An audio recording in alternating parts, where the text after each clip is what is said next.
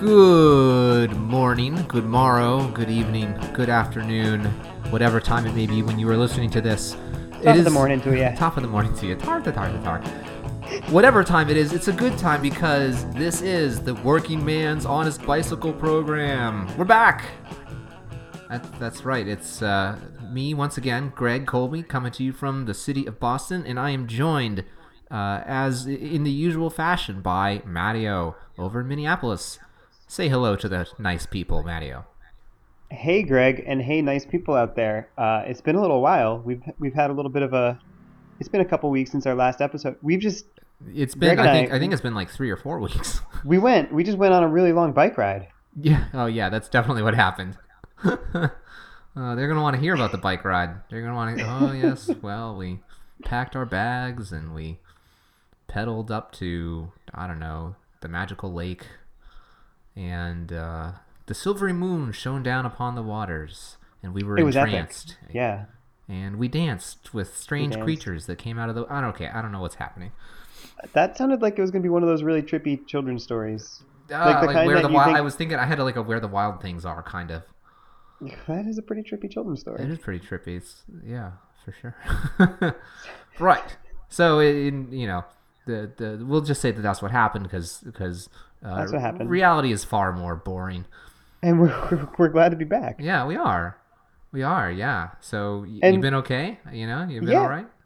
Been all right. It's been a little bit busy, and I'm going to be traveling coming up, so I think it's going to be a little bit interesting. Is that going to interfere with our show again? Are you going to be traveling somewhere? Well, it's really difficult. I got this new job, and they're sending me to Northampton, Massachusetts. This weekend. Really? Well, that's interesting because. You said, when are they sending you? This weekend, basically. End of this week, and then this weekend. Oh, you know what, man? I'm actually going to Northampton this weekend. Get out of town! What? I am going to get out of town. You're going to have to tell me if there's going to be any awesome bike stuff that could maybe be done or had this. Is there anything to do in terms of bike stuff? What's going on in Northampton on the weekend? I don't know. Have you ever heard of Gosh, is this there's this park in Northampton, Look Park, and look at what now? Look Park, and it's in little part of Northampton known as Florence, and every year about this time there's a little cyclocross race there called the Cycle Smart International. Oh, that's great! I just love these small little local races. No, I mean UCI, so you're gonna have some fast people there. You're gonna have your presumably your Dan Chabanovs and your Jeremy Durrins and your Brittlee Bowmans and your Ellen Nobles, that kind of crew. Nothing major, but it's put on by you ever hear this guy, Adam Meyerson? Yeah. Did he? I think I saw something from him. On the internet, did he send an email?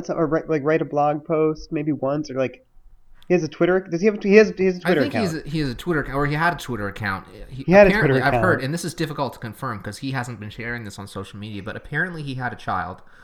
Is that where he's been? Is that why he's been so absent from social media lately? Oh, he hasn't. Yeah. He hasn't participated on social media at all in the intro. But yeah, he's having this race, and you're going to be there, and I'm going to be there. How about that? This is great. We should make sure that we hang out. Yeah. I think that we'll be sure to we'll make that happen somehow. We'll we'll get together. We'll have maybe some beers. I got to be cautious. I don't want to. I do have to race. Yeah, no, I gotta keep it together too. This is, after all, it is a work trip for me, and I gotta be on my game and not be I can't wait to take a nap.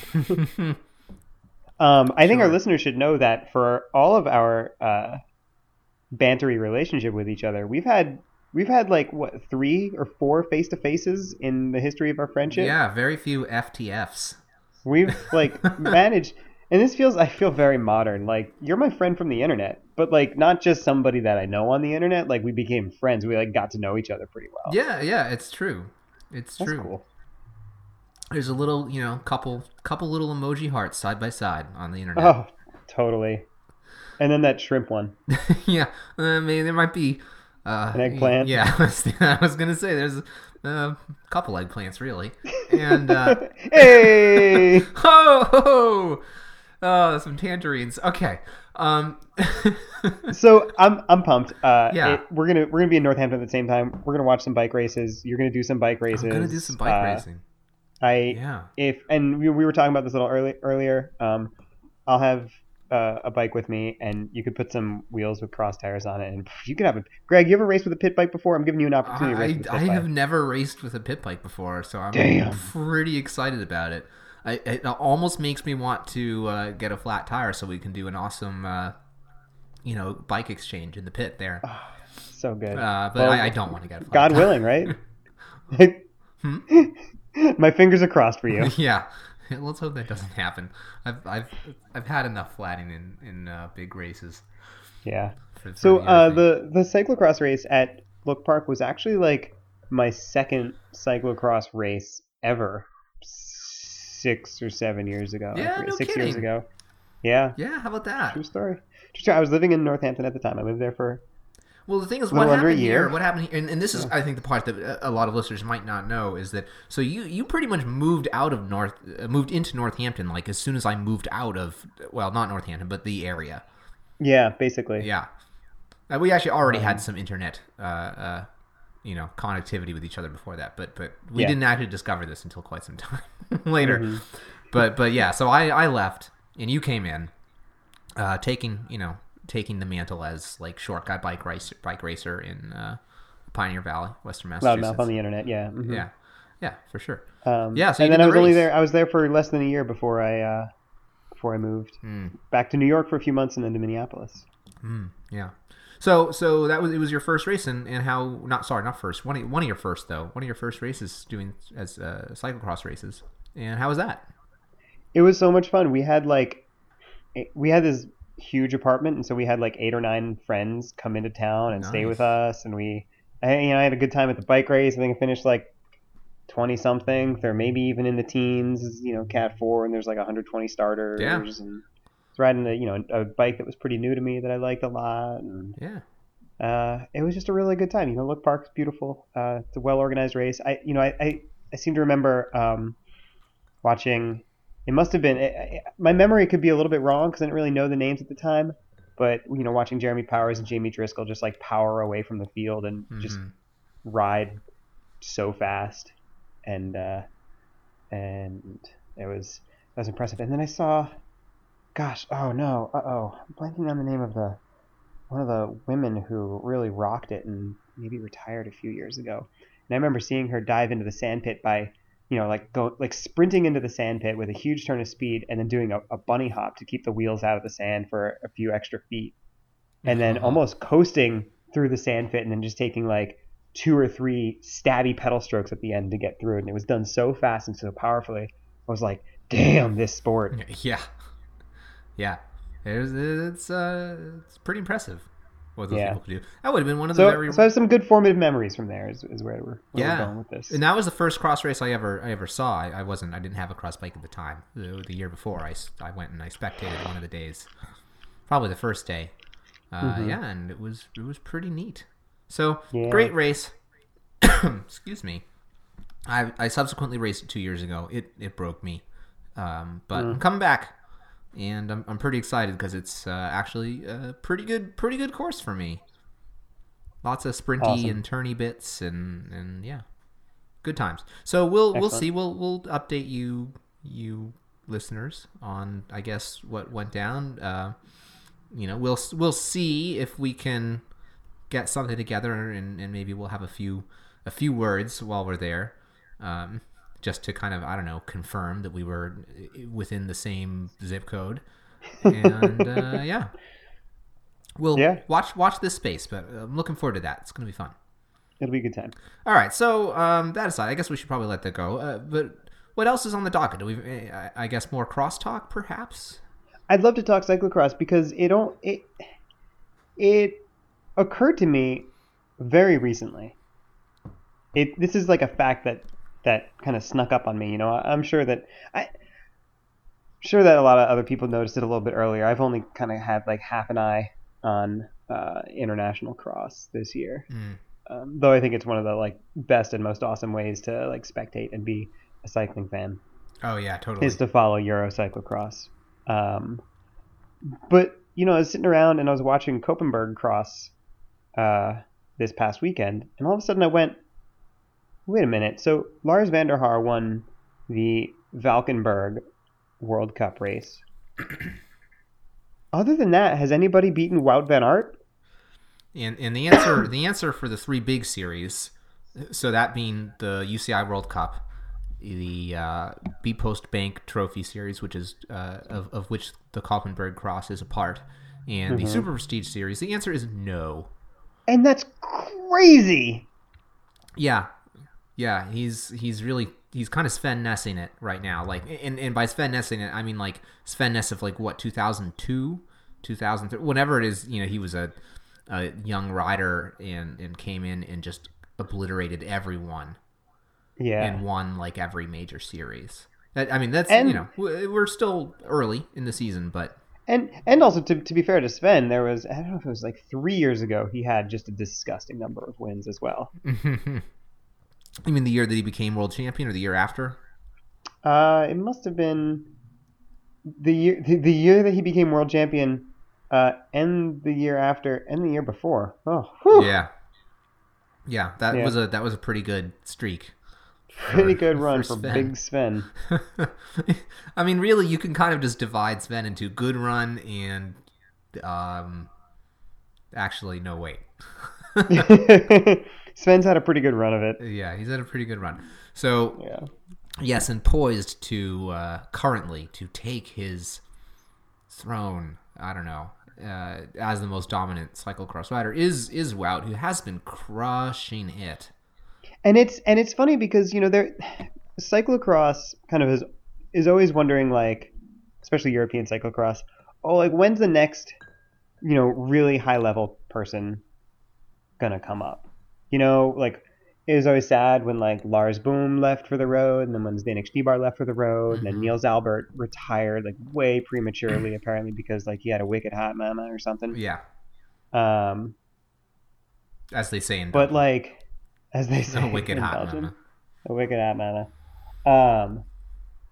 But I do not think that this is like a light era for high level cyclocross. No. Sven is still a terrific rider. Lars van der Haar is very much a capable race winner. Kevin Pauwels and Tom Musen have both won extremely their fair share of racing, though it's been a little bit light for them the past couple of years. Well, I would say Kevin Pauwels had a really good year last year. But I think like 2 or 3 years ago, he was really... Well, it was 2011 when he was really crushing. That's when he just like came out. That was his coming out party, and he was a little quieter. But no, last year was very... He won the World Cup last year. That's pretty good to win the World Cup, won a couple of the races along the way. So no, I'd say that Kevin Pauwels has a recent history of being one of the top riders. Definitely. And Klaas Vantornout, or Vantornout, not entirely sure how to pronounce his name, really. Emphasis falls, but he's not great this year, but you know, like, I feel like the past 2 years he's steadily gotten better and gotten a little bit more able to like throw down and threaten for the win rather than just be one of those like chipping around the top five guys. Sure, yeah. Well, and then we've got just like young guys coming up in Spain. I mean, you know, obviously Mathieu van der Poel, who's the world champion, unfortunately sitting out the beginning of the season with an injury. Wout is just incredible, and then like Michael Vanthourenhout is like getting there. You know, he's really, really getting there. Yeah. It is. Cyclocross has always been too. It is a sport where, I don't know if it's always been this way. I have not been watching cyclocross for that long, international cyclocross. But you know, it's tricky to, I don't know, put your finger on who's going to be, the next big hope, partly because it's like you do have a very small number of riders who really make it to the top, you know, even relative to something like road racing. You know, you kind of have this group of 4 to 5 riders who consistently win against each other. Mm-hmm. And then you have a bunch of people in that kind of rotating in and out of the top 5 and top 10. Mm-hmm. So, yeah. So then when all of a sudden you have someone, even someone who's consistent enough to land on the podium frequently, you know, is great because like the podium probably has like the more rotation than the winners, but right. So to see it is a small scene. It's a very small scene. So yeah, so to see one guy on top, for almost every major race so far this year is pretty remarkable. Yeah, like 6 wins or something in the 3 big series. Six. Like that. It's six. 6 out of 7 available to this date. That's just ridiculous. Yeah. And that's without, it should be noted, as you mentioned, Mathieu van der Poel, the reigning world champion, is currently out with an injury. It's hard to know what effect his presence would have. But he is the reigning world champion. And those two were kind of the predominant rivalry in the second half of the season. I would say last year, but last season. Yeah. I don't know. Can anyone stop Wout? Can anyone stop Wout van Aert? It should be said this is in such huge contrast to what's going on in the women's racing right now, where there's no. Yes, it is right now with Marianne Vos. Not, from what we understand, not going to race this season. It's like she's still recovering from injuries. That she sustained from, I guess, overtraining and trying to continue riding through injuries that she just accumulated over time. So she's out this season, and there's been no real. If you'd asked me in February, who's going to be the top woman in European cyclocross next season, I would have said Sanne Cant. Instead, we've had this rotating cast of winners. Yeah, with some interesting names showing up in the top, so that's pretty cool. And I would have to look it up. Pavla Havlíková won. Yeah, she's been having a fantastic season. Florence, and has had a couple more podiums. The woman who won Koppenberg Cross this past weekend, Jolien Verschuren. I did not know of her. Yeah. And Sanne Cant has been messing around and getting some results, but like, wow. Yeah. Kind of like a different set in, not a different set of names, because that makes me sound ignorant. It makes me sound like I wasn't aware of some of the riders, but not the same winning riders as in previous years. No. So it's been an interesting shakeup, and it seems like. It's hard to know exactly what is going on yet. Like, are some of these riders just coming in faster? Are they just? And I don't know enough. Unfortunately, I have to confess I have more ignorance about the women's cyclocross scene. Bad man, Greg. Than I do about the men's.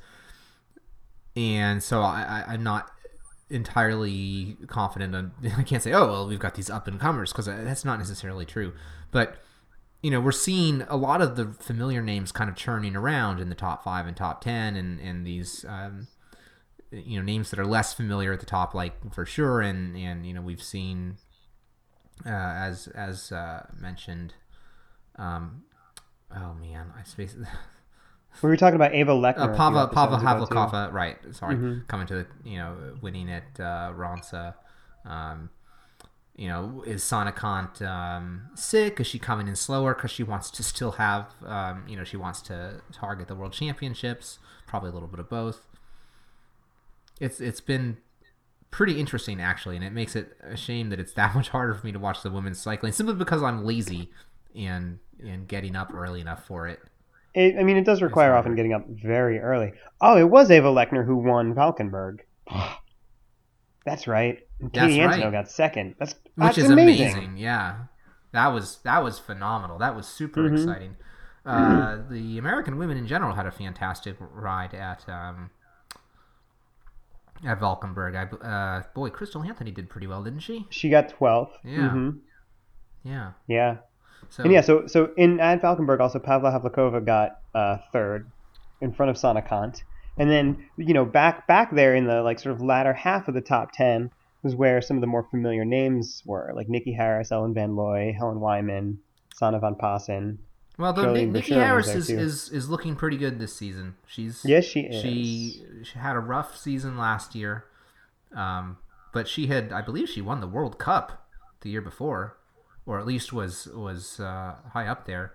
But I think she won the World Cup in 2013 to 2014. So it's good to see her back and on the podium at Koppenberg Cross. She was in third place, and would have been on the podium in Valkenburg if she hadn't had a bit of a dumb little crash. Oops. I mean, that's, that's what happens. Yeah. That's cyclocross. So anyway, so it's very different kind of what's going on in the men's and in the women's racing. And you really can right now, it is kind of funny how most of the time, if you watch the women's race, you really can't predict very easily what's going to happen, which is pretty exciting. You can't just say like it is with the men, if I watch this, there's a pretty good chance that Wout van Aert is going to win it. Right.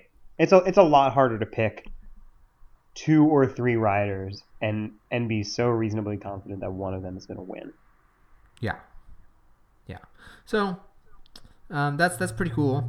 I guess the question is what's happening is, since we were talking about Wout van Aert, like what... I don't know. Do you have any thoughts on what's going on there? Like, how is he so dominant? I think sometimes young people can make leaps and bounds. It's not like he came from nowhere. He's been coming up for a couple of years. I think he's just on fire. I think he was super pissed that he had a bad World Championships last year. Oh man, he was so mad. He was sad Wout on the podium. It's really something. It was almost as good as sad Klaas from Louisville. But I just think that he came in with a belly full of fire. His stomach full of anger. And he wants to attack. Yeah. And he's doing it, and it's I haven't seen Koppenberg Cross, so I don't know how his win proceeded. Some of them, he's not necessarily just totally riding away with every race, though he did kind of ride away with, he did run away with the first World Cup round in Las Vegas, and I understand we couldn't watch Zonovan because of stupid media rights issues. I really would have liked to watch Zonovan. I know, Zonovan is crazy. Zonovan is the one with the insane sand descents and just like a giant sand pit, for those who don't know. Yeah. And apparently he did kind of ride away with that one.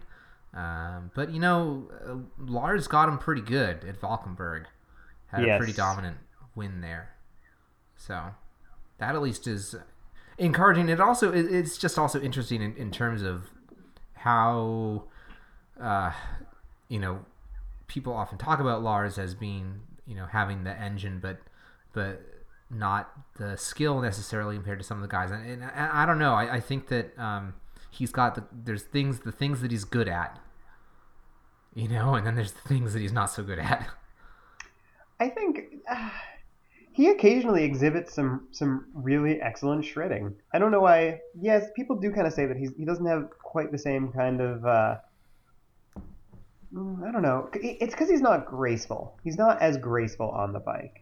And it's because his remounts are this funny cat four legs swinging all the way back behind the saddle kind of remount. His form, it must be said, is really ugly. Yeah, and he apparently learned from I'm forgetting his name, but he learned from another Dutch star of a previous era who was also known for not having particularly attractive or good form. So it's appears to be some kind of Dutch tradition. He makes it work okay for him, fortunately. He makes it work okay for him, but don't do what Lars does, people. But it's one of those things where I just think that he's not as rounded maybe about it, and he doesn't know why he's good at what he's good at and why he's not good at what he's not good at. So he, you know what I mean? like where he doesn't have the connection of like, okay, here's the thing I need to develop versus, you know, the thing that I can keep refining that's already really good. Mm-hmm. You know, because he's really good at ripping those descents. Mm-hmm. His line choice is sometimes a little more questionable, you know. Yeah. Around turns, he really like. It's been noted that he seems to, in the Sven Nys videos, he really seems to like those inside lines. You know, this is all relative. Everyone else is going outside. Yeah, exactly. This is all relative, right? Like, Lars van der Haar is a much, much better bike rider than me. Let's just be clear about that. I don't really have anything to teach him. So yeah. Anyway, I don't know. So I think that there are people who can beat Wout, and yeah, he's clearly.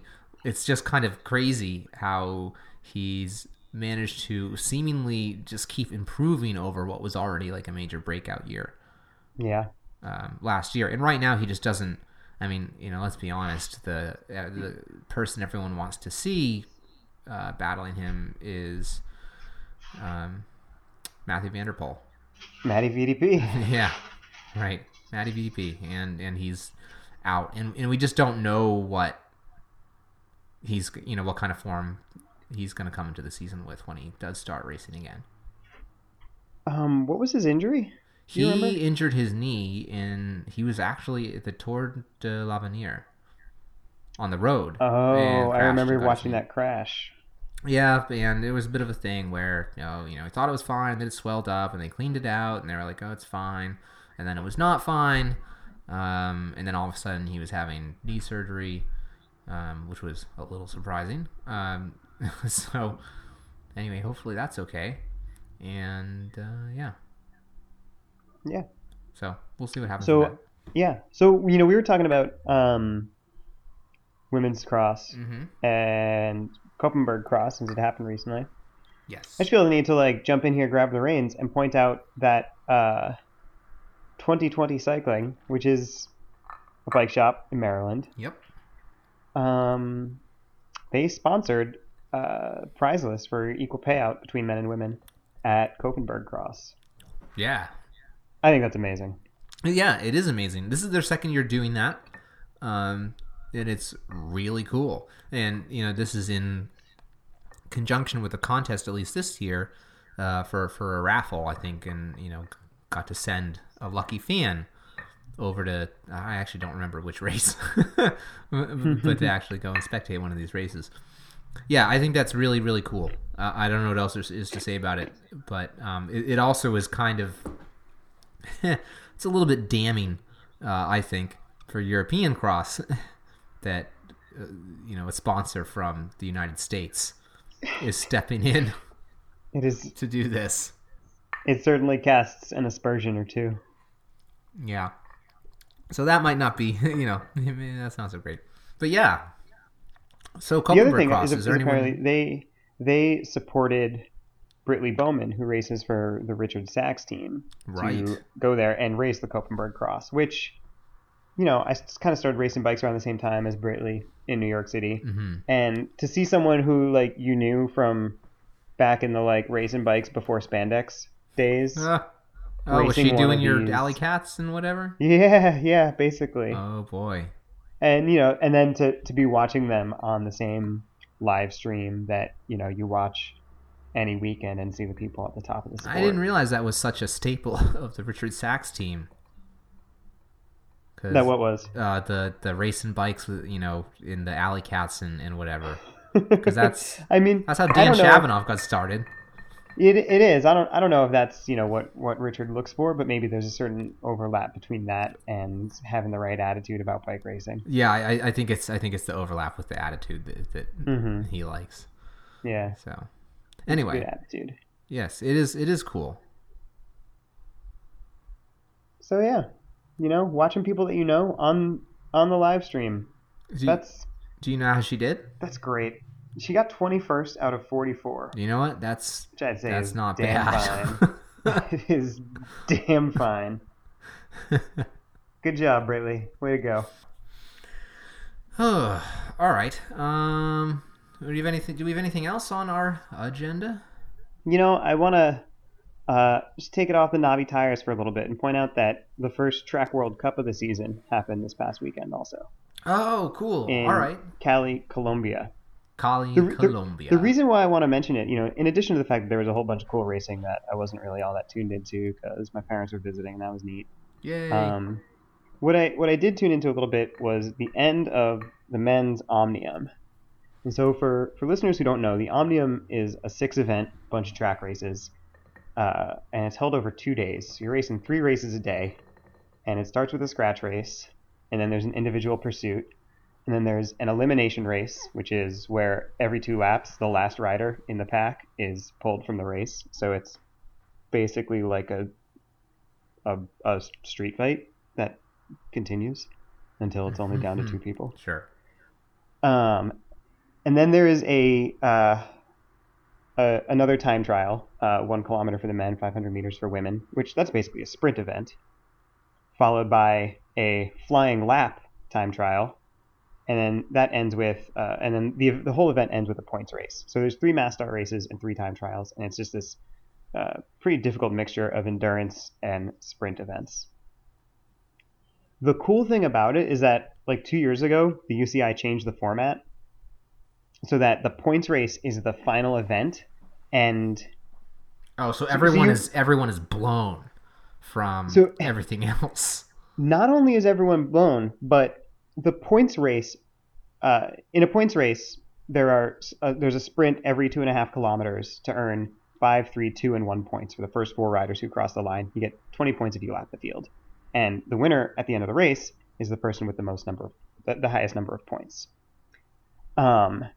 In the Omnium, the winner of the points race doesn't matter. The points that you earn are Omnium points. So in the preceding 5 events, by placing well, you've been earning points. And then if you go into the points race, you know, in second place, 8 points down on the person in first place, you've got to end the race with 9 points more than them in order to win the Omnium. So like...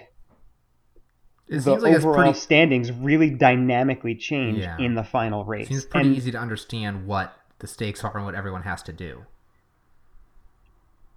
Yes. And there are just a lot of changes that happen. And as I tuned in like on Twitter last night, 2 nights ago, like the men's race was going into the final 3 sprints of the race, and the top 4 riders were like 5 points apart. Oh. So like this 6-event race came down to the last couple of sprints. And so this format change to have the points race be last and have people earning Omnium points in the points race was just a terrific tweak that made for some really amazing racing. I don't think I've ever been disappointed following or watching an international Omnium that ends in a points race. So thumbs up, you're saying.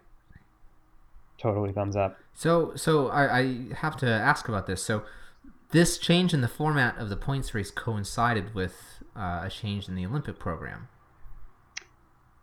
No, the change in the Olympic program happened several years earlier. Oh, okay. Basically, the Omnium is the only endurance Olympic event on the track. Oh, you know what? I I forgot that London 2012 was 3+ years ago. Right. Okay. So it was a few years before then. Right. Yeah. So the pursuits are gone. The other races are gone. It's just the Omnium. Yeah. Pursuits are gone. I mean, there's a pursuit in the Omnium, but the pursuit is not a standalone event. Right. Gosh, is the Madison gone? I forget. It's kind of upsetting. The full account is fairly upsetting. I believe the Olympic Madison might still be around. Olympic Madison. That's I think it might be gone. I forget. Well, anyway, I just you were saying this, and I was thinking, boy, there was some controversy about the Omnium because the at least initially, I think it was it the kilo pursuit that was, or was it the 4-kilometer pursuit that was replaced with the Omnium? It was the 4K pursuit. Yeah, I think the one. Mm-hmm. I think the kilo hasn't been on the Olympic program for a while. Right, the kilo is still in there. Oh, it's still in there. You know, I think that has... Well, anyway, the point is the 4-kilometer pursuit, individual pursuit, was replaced with the omnium, essentially, mm-hmm. on the program, and that caused quite a lot of consternation. So I was mm-hmm. wondering if your like of, you know, if your appreciation of the omnium carried over to being cool with it replacing the individual pursuit in the Olympic program. You know, I think I would rather see more events, not fewer, in the Olympic program. And so that means, you know, these mass start races as standalone events, plus the omnium, plus the time trials. But some of that might be a little bit impractical. And I also am sympathetic with the fact that the change in the Olympic program came out of a desire to equalize medal opportunities between men and women. Yeah, absolutely. Which, yeah, that's something that gets, I don't know if I'm going to say it's glossed over, but it's an important piece of context. Mm-hmm. It's twice, and it should be clear too that you can't. Basically, any individual sport governing body has some degree of control over which events they do, but they have a certain number of slots in the Olympics. Mm-hmm. So, you know, cycling has, you know, X number of spaces. And I don't remember exactly how many it is, but it has a certain number of spaces in the Olympic program. Like, you can have this many events, and it was unbalanced. And that's irrespective of whether they're men's or women's events, apparently. It's not mandated that they be, you know, this many for men and this many for women. Right. As you can see with this whole ski jumping controversy, but that's another thing. That's another podcast. Yeah. Did that finally get included in the most recent Winter Olympics, women's ski jumping? Or anyway, it's coming, if it isn't already a thing. Yeah. So anyway, omnium is good. That's the take-home message. The omnium is good now. Yeah. Yeah, but it used to, because it used to be kind of boring. Like, the last event would be the kilo, and who wants like final? Oh, there's no way. There's no way to make good television out of like a bunch of time trials going one off, and then at the end of it, like, you see the results, and then someone like puts a spreadsheet together, and then you see the overall result. Like, that's not exciting. No. Right. Yeah, that makes sense. No. Instead, having these omniums come down to like these hard-fought points races. It should certainly come down to a mass start race. Yeah. You know, that just, yeah. I think those formats are just much more exciting. You mm-hmm. know, there's no getting around that. I mean, in theory, the pursuit, dating back to its earliest days, might have been more exciting at one time, when there was actually some chance that one of the riders would overtake the other. Mm-hmm. But that just doesn't happen in the modern pursuit. It does. It's just like, well, the way the tournament right. is formatted. You know, you know when someone's going to be winning. Sure. Because they're already, you know, if they make a catch, they've been winning for a while. Right. Yeah, and you know, it's maybe I suppose it's probably more exciting to watch a time trial on the track than it is, you know, on the road, but not necessarily by a lot. They're both like watching paint dry, but on the track, it's a contest to see which paint is drying the fastest. Which paint is drying the fastest? That's right. At least you get, you know, you kind of get the amplification of all the cheering or whatever in a compact space. Mm-hmm. So you're around a bunch of other, well, you know, except that you're watching on TV maybe, but you're at least surrounded in theory by many other people feeling a great deal of excitement or something. Yeah. Or something. I don't know, but Mattio, I feel like it's you're like our track cycling evangelist. All right, so I really ought to know some of the specifics. Yeah, well, I should hope so. But yes, I will continue to be our ambassador. All right, cool. Well, I'll have to come out to Minnesota next summer or something, and then do some laps at the NSC. We're gonna have a good time. Yeah, you should. We'll see. I'll see what I can do. Very cool. I think that probably about makes for a show. For that, one. That about does. Yeah. So, thanks for Thanks for doing a show with me, Mattio. Thanks for doing a show with me, Greg. You can get in touch with us, our valued listeners.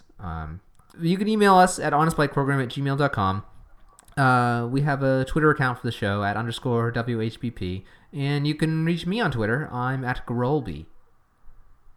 And you can also reach me on Twitter. I'm at _Mattio. Yeah.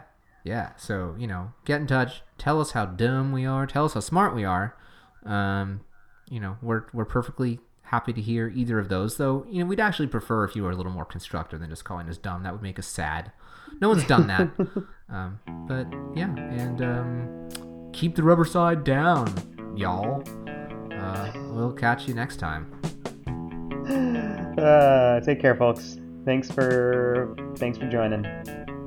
Good night.